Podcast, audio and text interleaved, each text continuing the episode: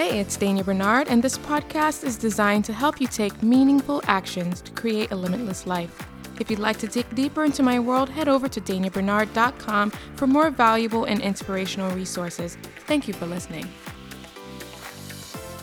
Today, I want to discuss a tiny two letter word that can trigger big time anxiety and fear in the hearts of many.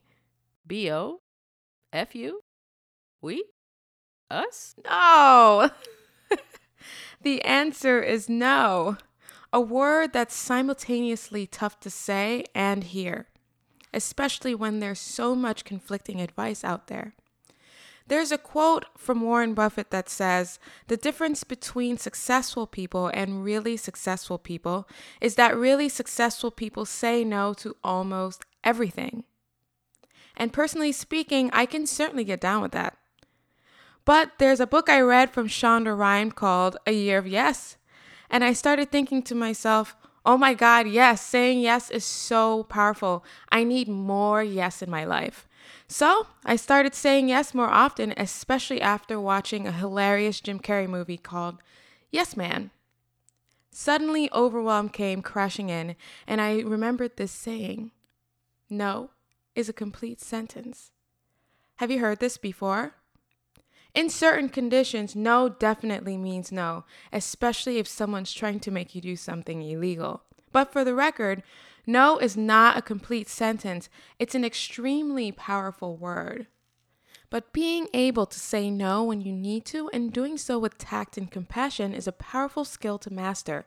With that said, I've created a cheat sheet for you to download called The, the No Nonsense Guide to Saying No. You'll learn word for word scripts on how to say no diplomatically and compassionately in a variety of situations, and you can download it for free on my website, daniabernard.com. So, how do you say no to people in your life who have authority, like your boss? And even if you don't have a boss, I guarantee that this will help you with anyone you're collaborating with. So, how to say no really depends on your reasons for saying no. Nuances do matter here. I'm going to give you two of the most common reasons why you might need to say no to your boss and suggestions on how to gracefully do it. Reason number one is this you don't have the time. Let's say your boss wants to add more tasks to your workload and there's too much to do in the set time frame and you know that the extra work may cause you to compromise the quality of what you produce. Your no may sound something like this. I hear how important this is.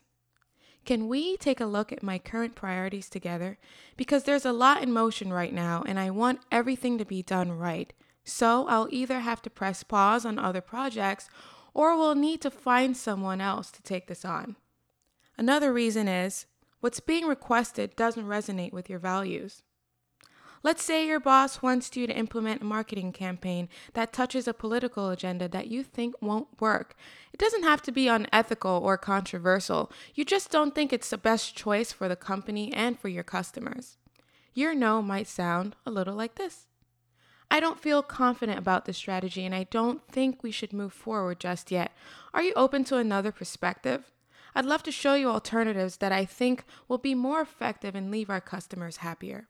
Now, remember, if you're taking a strong stance against something, you need to clearly explain why. Facts are important here, and you better have a well thought out alternative to propose. You can't just go saying no without offering something to say yes to instead. As I mentioned earlier, you can get all of these scripts in my downloadable guide. Because when you know how to say no with diplomacy and compassion, life becomes a lot more simple. Now, I want to hear from you. I want to know what specific situations do you find yourself having difficulty with saying no?